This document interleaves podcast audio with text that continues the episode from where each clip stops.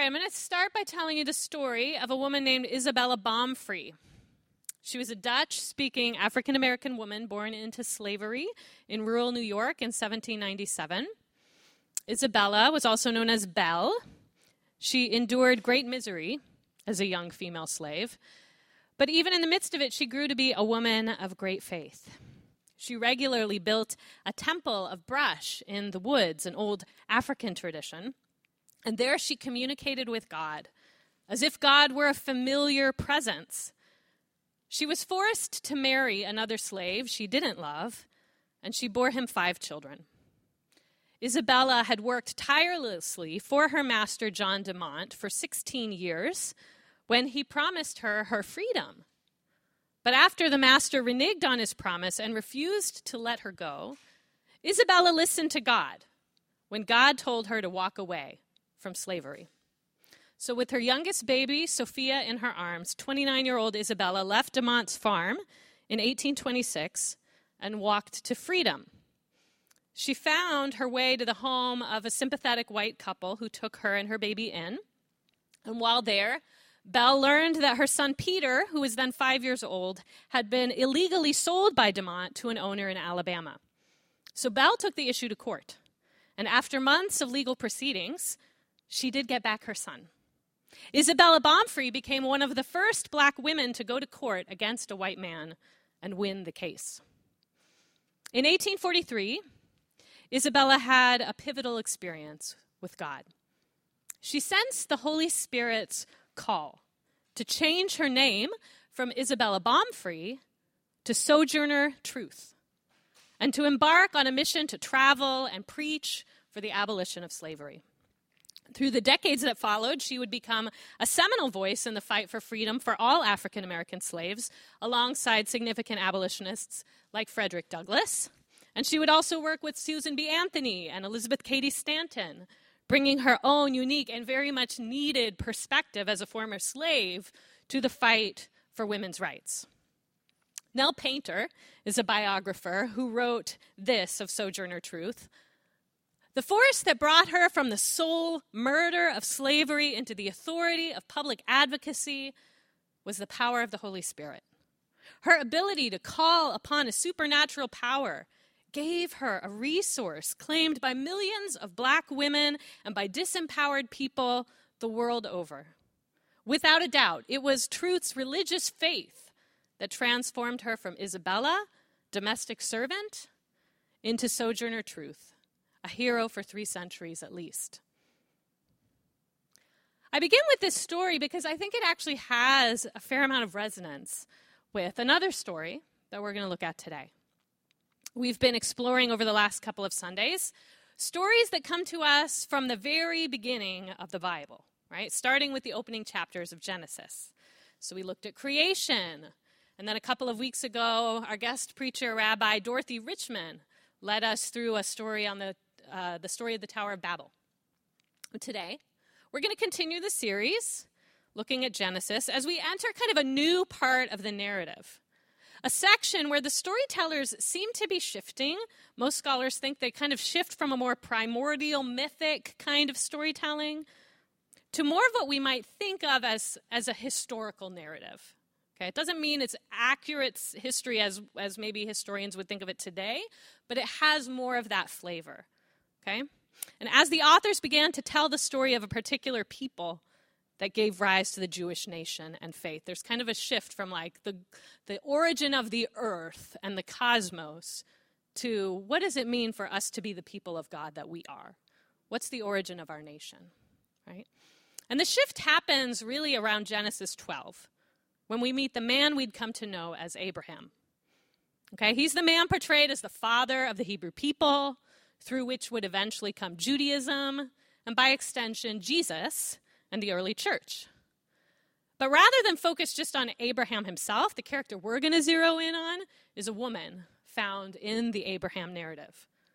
Okay, but before we look closely at her, we need to understand the context in which she appears. So you might know the story of Abraham. Initially, he's Abram.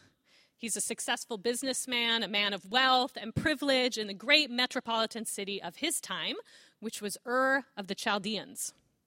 Abram was married to a woman named Sarai. She was known for her remarkable beauty. The one thing this couple, in many ways like an it couple of their day, seemed to lack was children. And in the patriarchal culture in which they lived, that lack was a major deficit. but by the time we meet them, the couple is very advanced in age. We're told he's 75, she's 65. Likely they've long since given up having any children of their own. But it's to this successful but childless businessman that the God of the Hebrew people, eventually known as Yahweh, speaks in Genesis 12. And God tells him to go, to take his family and move to the land that God will show him. And this God promises to make his family into a great nation, which will bless all the peoples of the earth. And so Abram sets out on his great journey to Canaan, the land of promise, inspired by the word from this deity that Abram had encountered, which carried in it implicitly, right, a promise to receive the one thing he lacked children. Through trials and setbacks, he, his wife, their servants, and livestock, they all eventually make it to Canaan. But the promise that Abram received from God remained unfulfilled. The years advanced and advanced, and yet Sarai's belly was flat, her body barren. Still, God continued to speak to Abram and tell him that his ancestors would number more than the stars in the sky. And that's where we pick up our story in Genesis 16. Okay, so let's just start by reading the first six verses. These are on your sheet, or you can read them along with me on the screen. Now, Sarai, Abram's wife, bore him no children, but she had an Egyptian slave girl whose name was Hagar.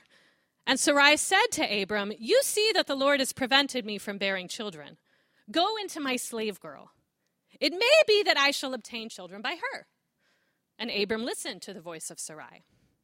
So after Abram had lived 10 years in the land of Canaan, Sarai, Abram's wife, took Hagar the Egyptian, her slave girl, and gave her to her husband Abram as a wife. And he went into Hagar, and she conceived. And when she saw that she'd conceived, she looked with contempt on her mistress. And then Sarai said to Abram, May the wrong done to me be on you. I gave my slave girl to your embrace, and when she saw that she'd conceived, she looked on me with contempt. May the Lord judge between you and me. But Abram said to Sarai, Your slave girl's in your power. Do to her as you please. Then Sarai dealt harshly with her, and she ran away from her. All right.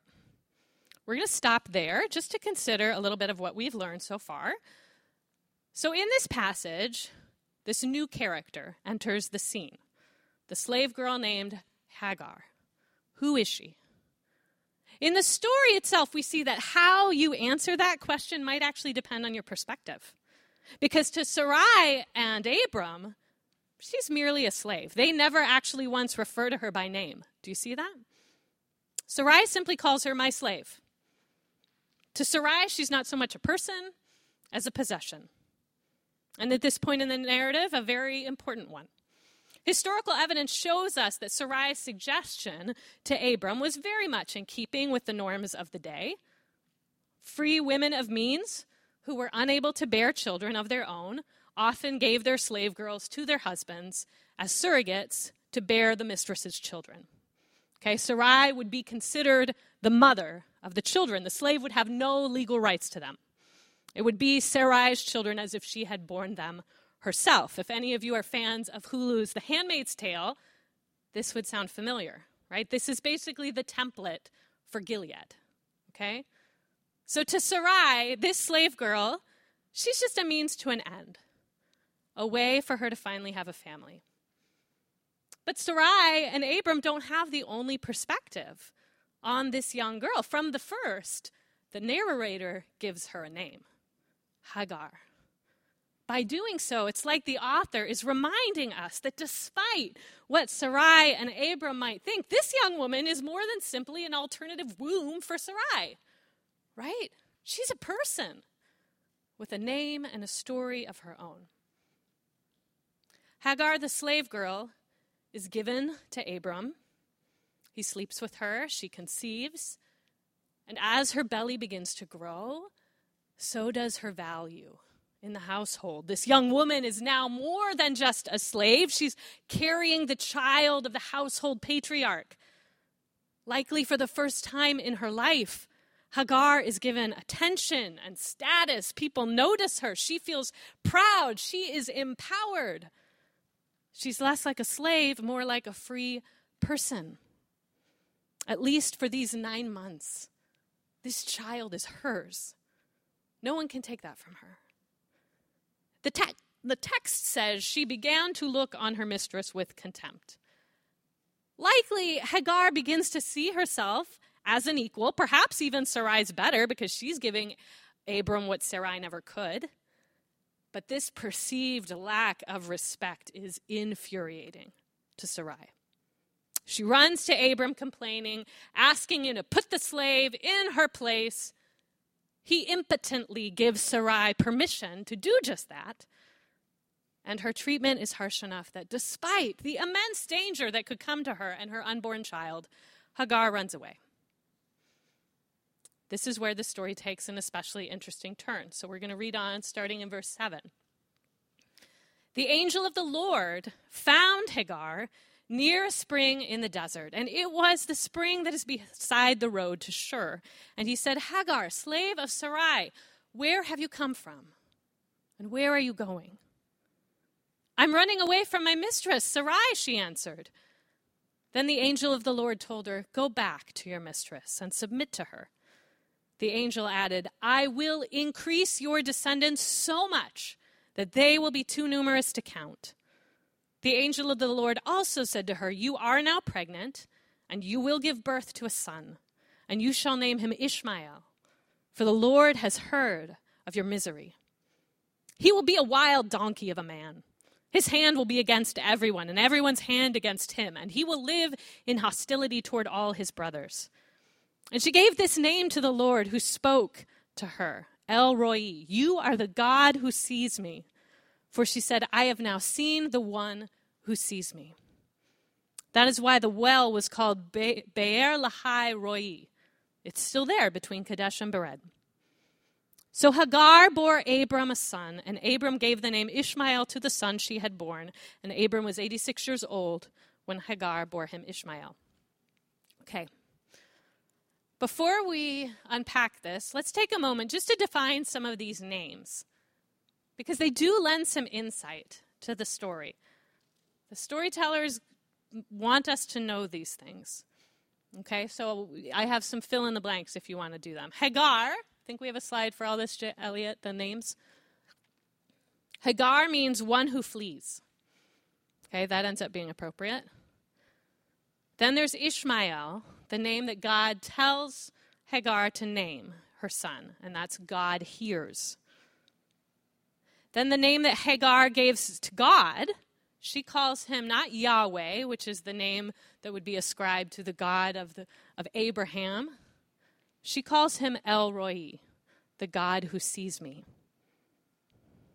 And finally, we have the name of the well or the spring where she meets this God, Be'er Lahai Roi, which means well of the living one who sees me. So, what's happened here? Hagar ventures out on her own into the desert, this desert between Canaan and Egypt. And this is a very dangerous proposition for a number of reasons. First of all, she's heading out on her own, a pregnant woman in a desert. Okay, that's not a hospitable place to maintain a pregnancy. But furthermore, she's risking even worse treatment as a runaway slave if she should be caught. Slaves in that day were generally branded. So if they tried to run away, they would be returned to their owners. And any free person who was caught harboring or even assisting a runaway slave was to be executed. So any free person who helped return a slave to his or her owner would be rewarded. So there's a bounty on her anywhere she goes away from Abram. And it's quite possible that Hagar would have been unable to hide her status as a runaway slave. And even if she wasn't branded, she's a single, pregnant young woman with no means to provide for herself or for her unborn child in a patriarchal culture where that's just not good. Okay? So, however you look at things, Hagar is in a desperate, impossible place. But there in the desert, Hagar, the slave girl, had an encounter that changed her story. The text says she met the angel of the Lord. So, who is that?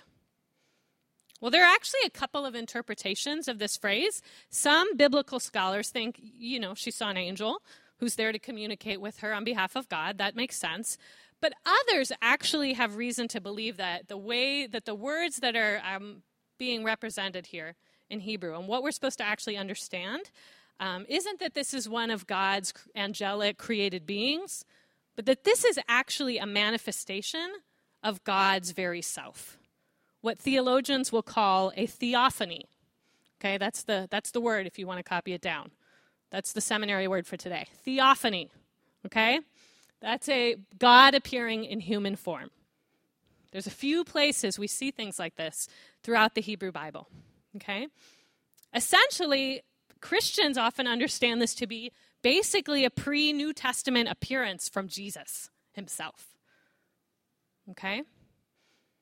Interesting theory, right? Whoever it is, this being clearly communicates directly with Hagar on, on behalf of Yahweh, the God of Abraham.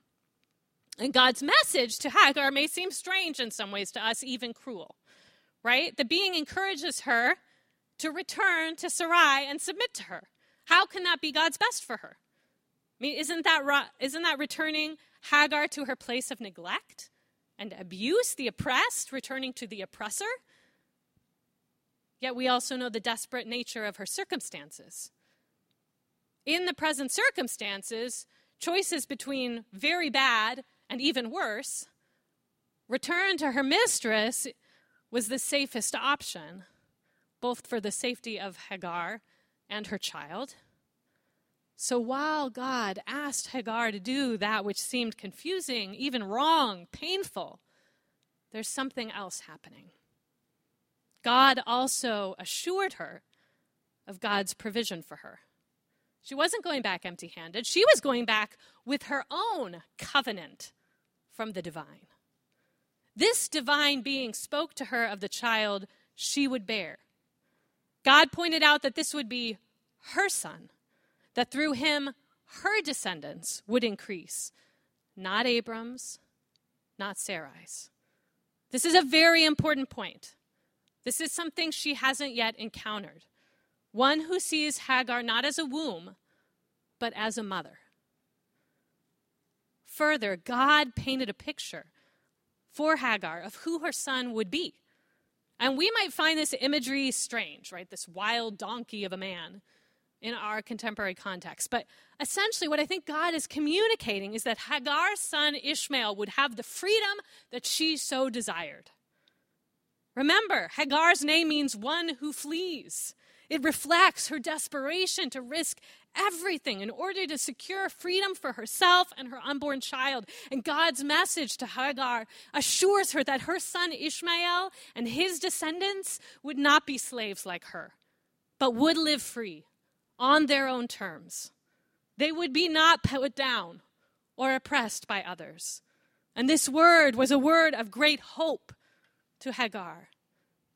So she did what God asked, despite the fear, the courage it must have required. So, as we consider the story of Hagar, the slave girl, who lived nearly 4,000 years ago, maybe, what messages might God be speaking to us through her story today? I want to suggest a few.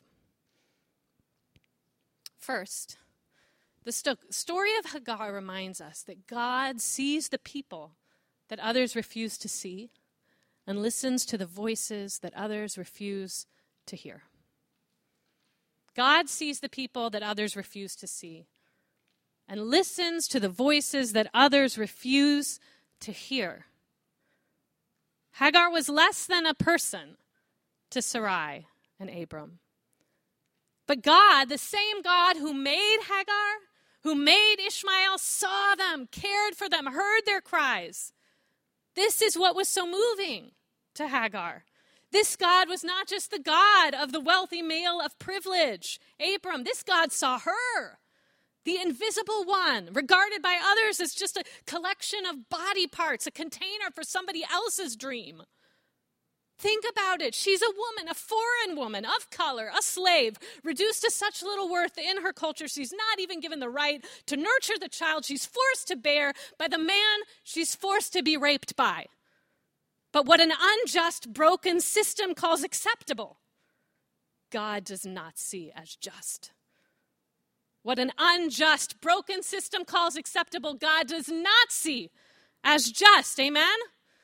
God would not let Hagar's cries or the cries of her child go unheard. God responded to his daughter in an intimate way. In Genesis 16, don't miss this. Hagar becomes the first person in the Bible after the fall from the Garden of Eden to see a manifestation of God with her own eyes. She's the first one in the Bible after the fall to see God. Not Abram, not Sarai, not Noah. It's Hagar.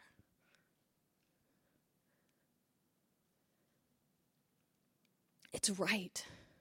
She should wonder at the fact she has now seen God, but just as wondrous, she marvels at the fact that this God has seen her. In that moment, Hagar gives this God a name. To her, this is not Yahweh, the Lord, the transcendent being above all. This is the God who sees me, the one who sees the invisible, the one who sees the poor, the God who sees the outcast, the God who sees the oppressed. And not only does this God see, but this God draws near. This God brings comfort to the comfortless, hope to the hopeless. And while on the surface, Hagar's circumstances may not have changed in an instant, everything has, because she has seen her God, and she knows this God has seen her. Some of you have heard me tell my story maybe more than once, so if that's you, um, I ask your grace as I tell it again, because I know not everyone has. And it feels relevant. So I'm going to share a little bit. I grew up in Southern California, uncommitted, unexperienced in any way real spiritually, and then through some miraculous to me encounters, I came to faith in Jesus in the late 90s as a college student in Chicago pursuing a degree in theater. It changed the trajectory of my life.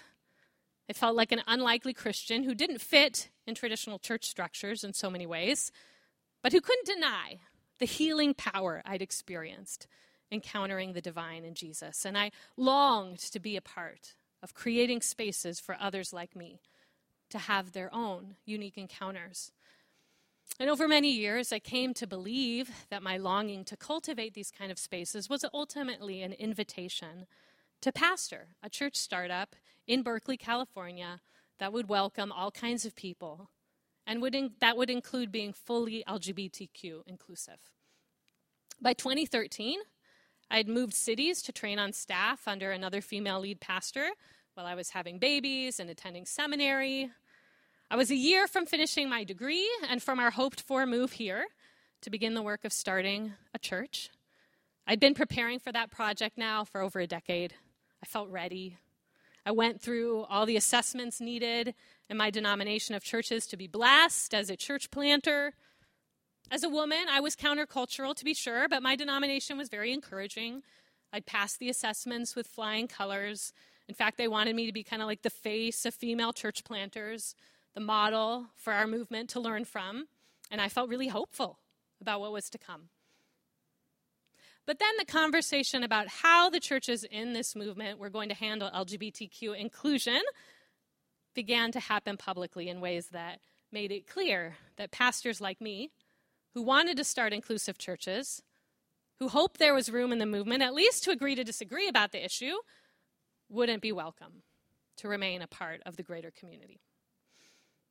Things came to a head during an exchange at our denomination's national conference. I was face to face with the person who held all the power to bless me to move forward with this group of churches that had become my family or to end that possibility.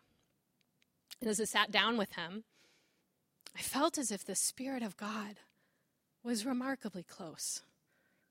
I felt like the Spirit actually brought me out of myself, and I was like watching this moment from the ceiling, like an out of body experience. And I saw from above this man and I in our little chairs in this church lobby, and God was saying, Be aware, Leah, this is a significant moment.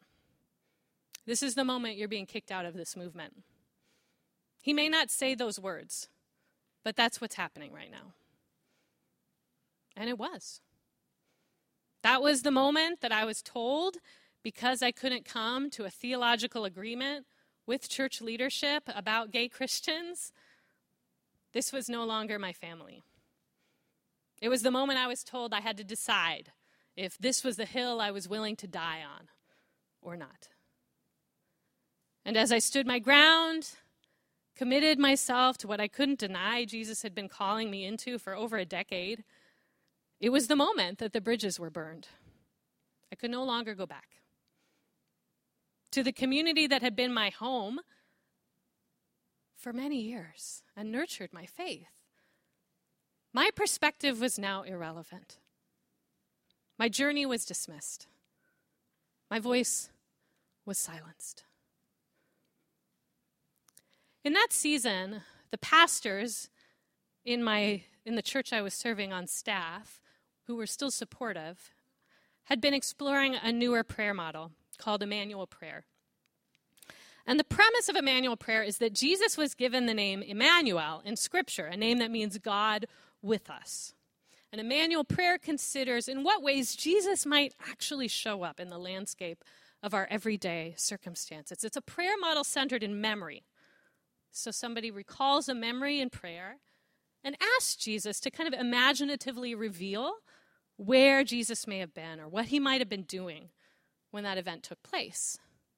So, a couple months after my grand showdown and expulsion from the movement of churches, I was in a pretty low space. I was deeply grieved. I was quite depressed. I did not know where this whole dream would go from there. But in that season, my friends prayed with me. And in my mind, it was as if Jesus showed up in the memory. And what he was doing surprised me. I saw a picture of myself sitting in that chair, being mansplained and berated by this person of power. My head hung low, was fighting back the tears of anger, grief, shame. But Jesus didn't show any of that angst on his face. Instead, Jesus was calmly and coolly kneeling on the floor behind me, and one of his hands was in the small of my back, but the other hand was like doodling in the carpet. And the picture reminded me of a moment in the Bible when Jesus shows up for a woman who's being unjustly targeted in order to entrap Jesus. And as her accusers bring her to Jesus, enraged by her participation in an adulterous relationship, calling for her stoning, what does Jesus do? He calmly doodles in the dirt. He doesn't engage with their anger, he calmly diffuses it by actually revealing the weakness of the accusers. And he refuses to condemn the woman, serving as her defender instead. In this moment, Jesus was powerfully revealing to me that in that painful experience, where my humanity was unseen, when my personhood was unacknowledged, when I, like the woman brought forward for stoning, or like Hagar, was used and discarded to serve someone else's agenda, Jesus was with me. Jesus saw me, Jesus heard me, Jesus understood what was happening, and wasn't rattled by the false accusations. I believe all of us, in some way, have had moments like Hagar. All of us have had moments like the woman accused of adultery. Sadly, because of different experiences of marginalization in our culture, we have to be real. Some of us have had a lot more of them than others. But all of us at some point or another suffer the tragic effects of brokenness that have caused us to feel isolated, alone, misunderstood, unloved, And whatever the circumstances in our lives, we all have places we need to hear the truth that God sees you. Hagar reminds us that in those experiences, God sees, hears, draws near to us to reveal God's self to us. Amen. The second important lesson I draw from this story is that God brings redemption and healing even to the consequences of injustice and brokenness in our world. God brings redemption and healing even to the consequences of injustice and brokenness in our world. Hagar's story was not supposed to happen. Slavery is not supposed to happen. Mass incarceration of people of color is not supposed to happen. Bankruptcy from medical bills, not supposed to happen. Over four years of uncontaminated water in Flint, Michigan, and apparently also in Oakland, not supposed to happen, right? The trauma induced by separating children from their parents who are simply trying to bring their kids to a place where greater safety and security, that is not supposed to happen. Whatever cultural justification Sarai and Abram might have offered, whatever laws they thought they were observing, didn't make their actions right. God did not call Abram and Sarai to Canaan for this. God's intention was to work the miraculous. God intended to build a nation through Abram, not by Sarai's strategies and schemes, but through God's mighty power. God had promised again and again that God would give Abram children, but Sarai blamed that same God for withholding children from her. You see that the Lord has prevented me from having children she told Abram. It's as if she was saying, if God can't fulfill his promises, I'm just going to have to help him along. This story echoes one told only 13 chapters before in Genesis. And in that narrative echo, the storyteller is letting us know implicitly that the choice being made here is not good. A wife begins to question God's care and provision. She offers her husband forbidden fruit. He takes and eats. And in that act of rebellion, perfect community with God is broken. Like Eve before her, Sarai offers her husband an opportunity to take their fate in their own hands. Like Adam before him, Abram's easily persuaded, broken relationship with God bears negative consequences. But miraculously, that's not the end of the story, is it?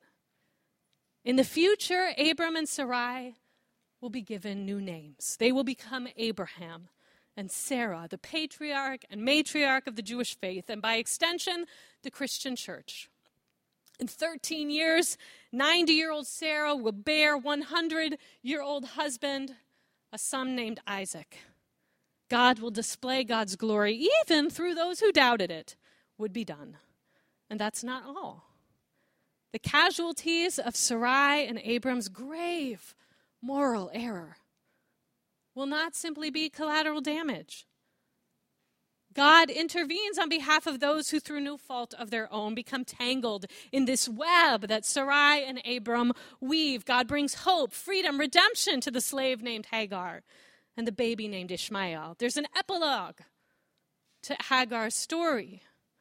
When Hagar returns to Abraham, something shifts. Her story is changed.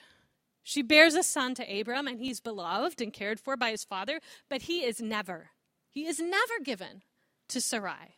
He remains Hagar's son, the whole story. Thirteen years later, when Isaac's finally born to Sarah, Sarah once again is overcome with jealousy, fears Ishmael will inherit alongside Isaac, so she drives the two of them away. But now Ishmael's old enough to survive alongside his mother and help provide for her. And Hagar and Ishmael are miraculously again met and cared for by God in the desert, and they finally achieve as a family the freedom that Hagar now has been longing for for so long. In fact, tradition in the Muslim faith believes that Hagar's family line becomes the Arab people, and devout Muslims honor her as the matriarch of their faith and ancestor to the Prophet Muhammad.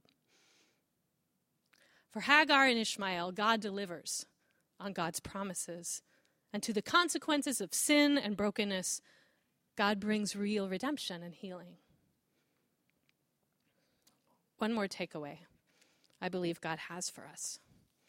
And that is to invite us to lift up the stories of God's encounters with those on the margins. I believe this is a reminder that God invites us to lift up the stories of God's encounters with those on the margins. And that means at times both having the courage to tell our own stories as well as honoring and amplifying others' stories, particularly of people suffering oppression and God's solidarity with them. We must tell these stories even when, and perhaps especially when, the inclusion of these stories complicates our narratives, right? Remember that when we say our sacred texts are divinely inspired, most of us don't mean that we believe God dictated a book word for word for humans to like write down and then worship as the words of God. We mean that the Spirit of God has been present in some way in a process that the community of God has engaged in over millennia of collecting and writing down a number of stories, poems, songs, letters that tell the greater story of their faith and our faith. And what's fascinating and perhaps points to the hope that God is actually alive and indeed involved in this process after all is that our narratives are messy and include stories like Hagar's. Winston Churchill Winston Churchill famously said, History is written by the victors. And when we look at the ways we tell our grand stories of cultural identity, of nationalism, that is often true. Let's be real white supremacy has long been the filter through which our own nation has told its story.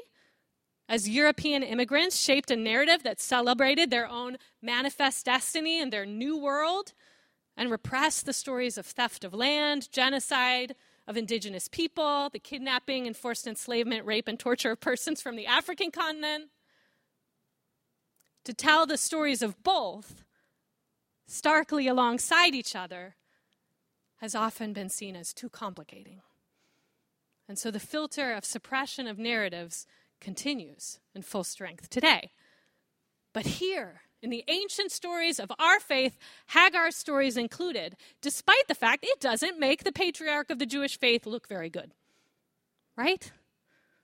It would have been a much cleaner narrative for Abraham and Sarah for Hagar's story to be forgotten, or at least minimized. But the fact that it's here means the community of God at some point heard this story and sensed the Spirit of God in it and its truth. They recognized its importance.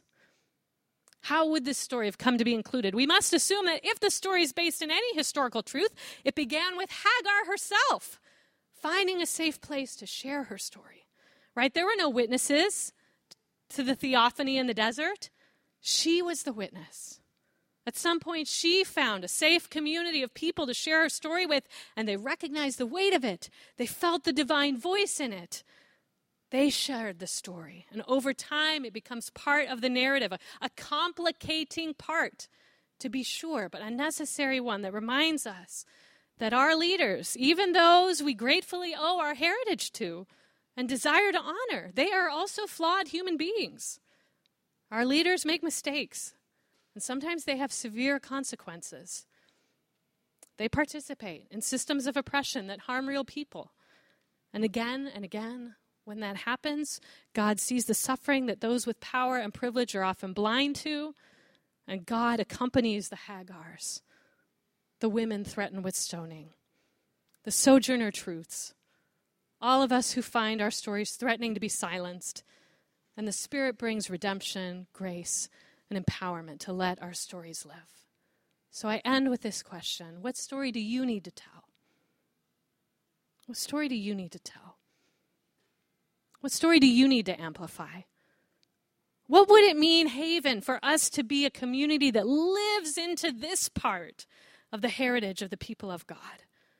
Creating a safe space, not just for all of us to be, but for those complicated stories to be told, to be lifted up, and for the Spirit to be honored and heard in them. This haven is what I believe we are being called to fiercely pursue, cultivating the safety, the openness, the discernment needed to allow these stories to be an important part of the narrative of faith we are weaving as a community. Amen. My hope and prayer is that as these stories come forward, as they're shared and honored, each of you and myself, like Hagar, will have your own wondrous experience of being seen and heard and known by the divine, leading you yourself to declare, I have seen the God who sees me. Amen.